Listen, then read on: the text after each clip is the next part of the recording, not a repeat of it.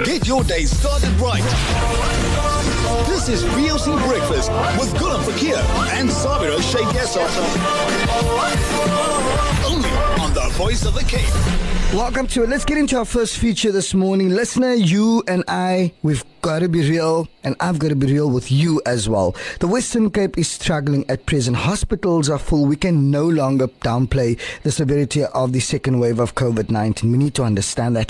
To those of you who still think that this is being exaggerated, if you heard the interview with Yaseen Kippie yesterday, in which he spoke about the after effects of COVID 19, you'll think again. For our weekly Western Cape COVID 19 update this morning, as always, lovely chatting to Dr. Keith Cloete. Uh, he's the head of the Western Cape Health Department and always giving us some detailed um, analysis. Dr. Keith, thank you so much for your time this morning on Breakfast 91.3 FM. Significant news last Friday. I mean, I think you and I spoke on Thursday, and then come Friday, um, our scientists have found uh, that a new variant of COVID 19. Um, you know, have you established the transmission of this variant in the Western Cape?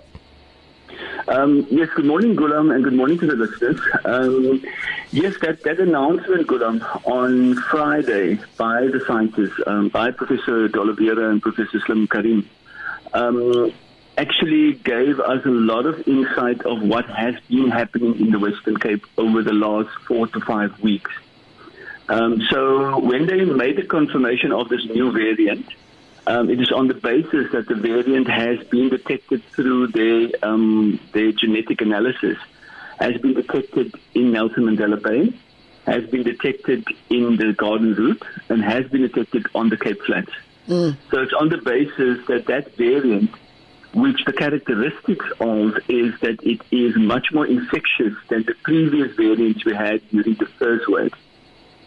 So it's confirmation that explains how rapidly and how fast this wave has spread, both in the Garden Route and now in the Cape Metro and all the other parts of the Western Cape as well. Yeah. And they have evidence to suggest that it is in KZN, it is in Gauteng, and it's probably in every province in the country already.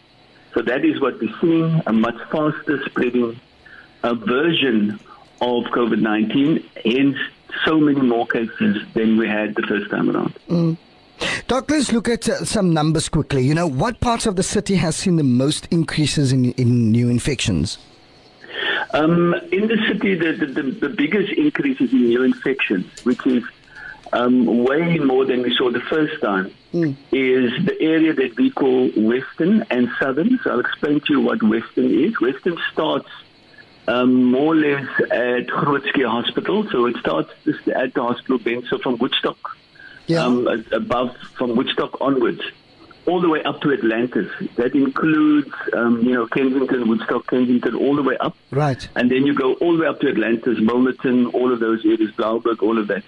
That area, including Sea Point and the Atlantic seaboard. That area, and uh, also it, st- sorry, it starts at Pinelands, and then it works its way up. Okay. Then, if you work your way down from that point, it is what we call southern. So from that point, from about Pinelands, below Pinelands, Rondebosch, all the way back down, all the way to Cape Point, which in this case also includes areas such as Hout Bay, Wynberg, Claremont, but then more importantly, the areas where we see a lot of increases is the Grassy Park, Ottery, and in the Lotus River area, then all the way to Seawinds, Muizenberg, all the way down to Fish Hoek, Kommetjie and all of that. That two, those two areas has seen significantly more cases than the first time around. And it's not necessarily being in the township areas in those areas. It's in the built-up areas. It's the you know where people where there's formal housing. Um, that's why in the Ottery, Lotus River, Grassy Park, many more cases now than we saw the first time around. Mm. And similarly from Kensington, um, Pinelands, um, all of those areas, Milnerton, and Sea Point, many more cases now than we saw the first time around. Which is te- uh, uh, technically you could you could say it's it's a very large area. I mean, if you break it up like that, Doc. But I want to I want to also look at uh, you know, and, and, I'm hoping that we're going to have enough time to go through all of these points that is which I feel is very very pertinent. Um, you know, every day here at the radio, you know, we, we receive a flood of funeral notices, you know, to yeah. to to yeah. be read out on air. Are we seeing a spike in COVID nineteen deaths at present? What what what a, a bigger second wave means, Angula, is that because there's so many more cases, and it also comes faster. Um, it's different to what we experienced the first time around. So mm. if we had fewer cases the first time around, and it came slower. So what we did is, if you have the total number of cases, we can work out roughly about one to two percent of those cases people are going to die. So if you make the you have more cases and it's faster. You therefore have more deaths, but over a more concentrated time. Whereas the deaths were spread out the first time around and fewer, the deaths are more now, but in a shorter period of time. So therefore, the notices that you would get, the number of deaths per day and the number of deaths per week is much higher now than it was last time around.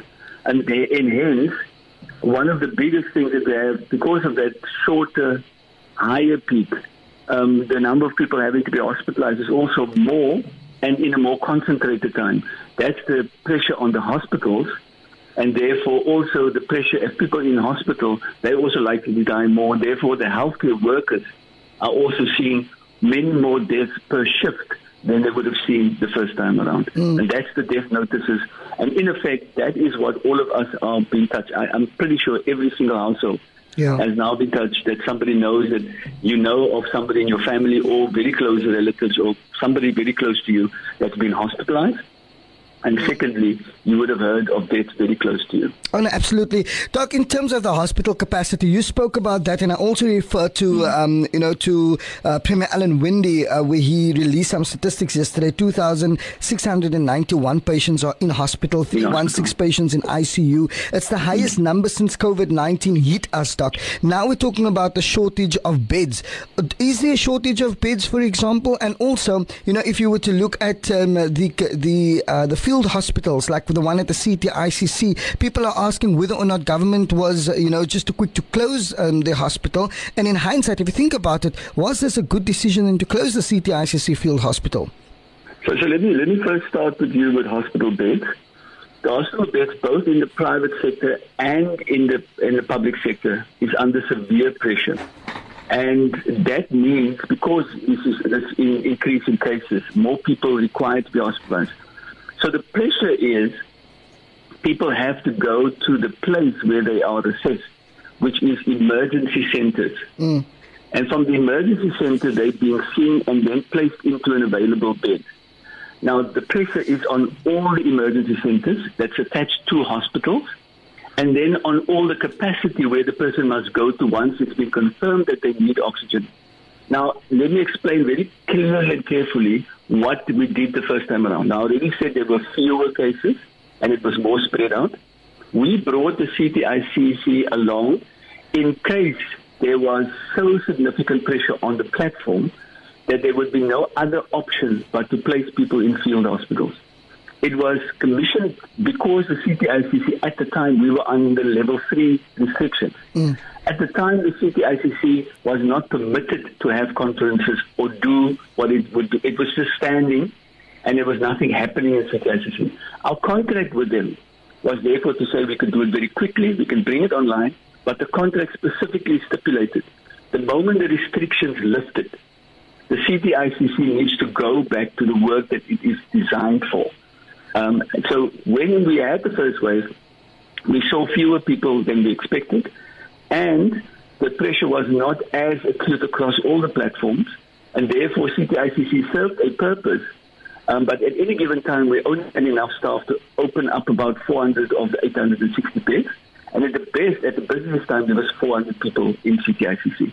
Wow. Now, that was before we brought online the Brackengate Center. Now, Brackengate has the capacity for 338 patients. We brought that online, but at the first wave, there was never more than 10, 12 patients in Brackengate. We kept Brackengate open just in case we had a second wave, which is what happened. CTICC we had to give back because the restriction levels lifted, and CTIC had to start its operation as a convention center, which it was designed for. Mm. So at the time, we have Brackengate, and our plan was when the second wave comes, we will repeat the capacity that we had at CTIC at our own hospitals. And you must remember, even at the time of CTICC, people didn't go directly to CTICC. They first had to go to an emergency center. Now, the, the, and from the emergency center, it was decided where's the bed, And if somebody could go to CTIC, they were taken from emergency centers to CTIC. That's yeah. exactly what's happening with Brackengate now. And that's what's happening with the additional capacity we've created on the premises of um, Lentegeur Hospital for that. Now, there, there, was also media that came out at the time, the gift of the givers, um, assisted us with opening a ward called Freezy Award. That was 60 additional beds.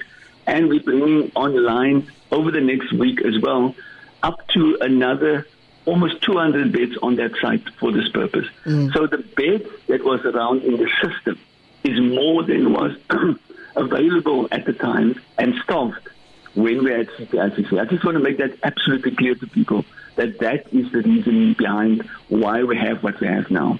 Mm. What happened to um, the medical staff that worked at the CTICC? Just very quickly, Doc, you know, were yes. they re- perhaps redirected to other hospitals? Yes, so the first thing is, firstly, all the beds, all the things that we had, the high flow oxygen points, all of that equipment was redistributed to all these other places. So all the things that we took out of the convention center because we had to return it in exactly the same shape as we got it, which was an open warehouse and an open convention center halls. We took that and repurposed that into the rest of the platform. Secondly, every staff member that was there, we most of them actually moved into garden route, actually, because garden route was after the metro, and into the rest of the platform on the metro.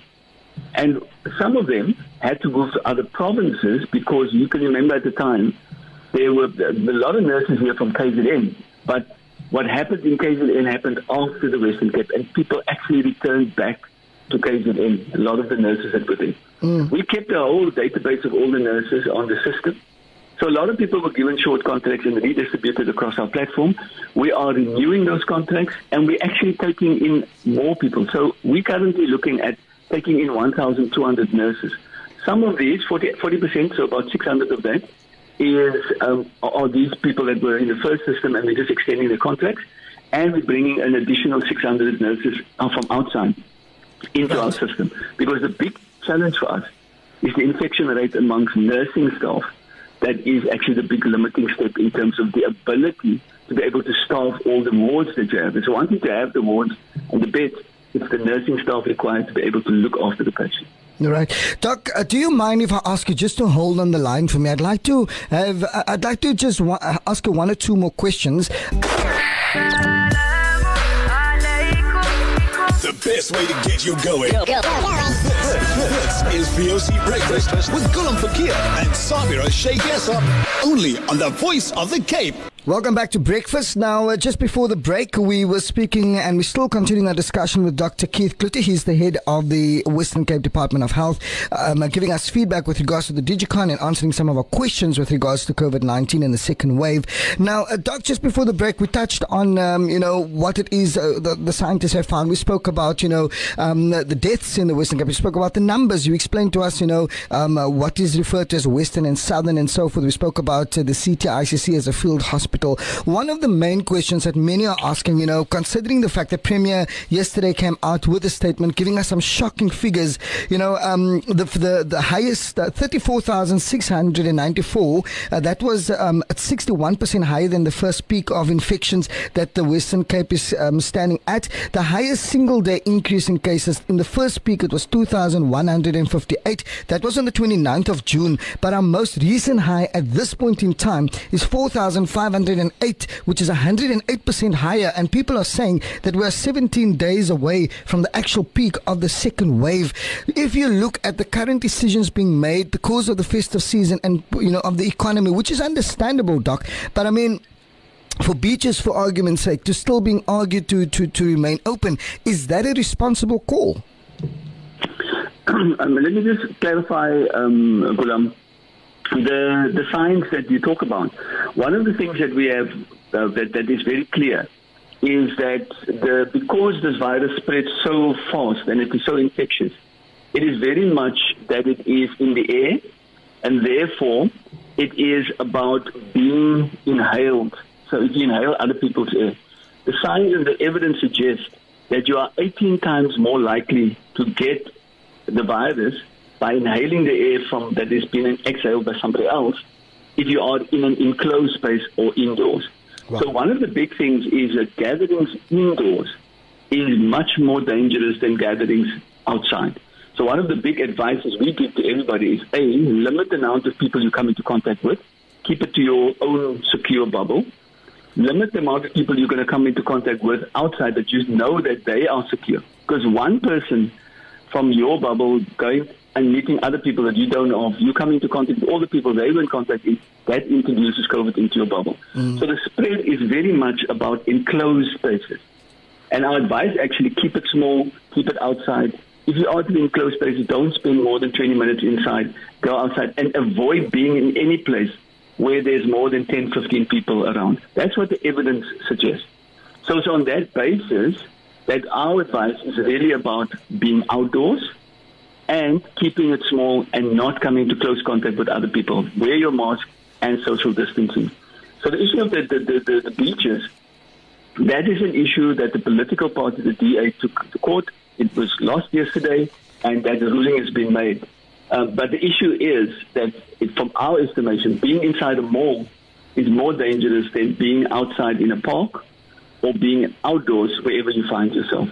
So I just want to put that in context in terms okay. of that. The bigger thing is that there is significant pressure on the platform, as I said, and therefore every continuous gathering of people and not observing distance and wearing masks continues to increase the number of circulating virus, therefore increasing the number of people that might require to go to hospital and might require oxygen.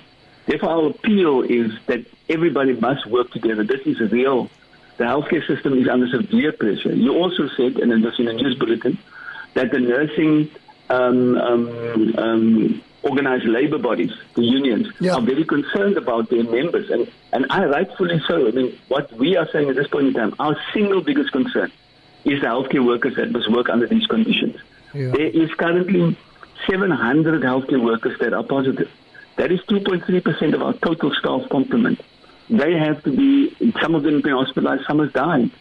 And the, the strain that is being taken by healthcare workers is tremendous in this period of time. They are exhausted, they are tired, they've gone through a first wave, they thought they would have a reprieve and a break. Now all of this is coming to them together with alcohol uh, infused trauma.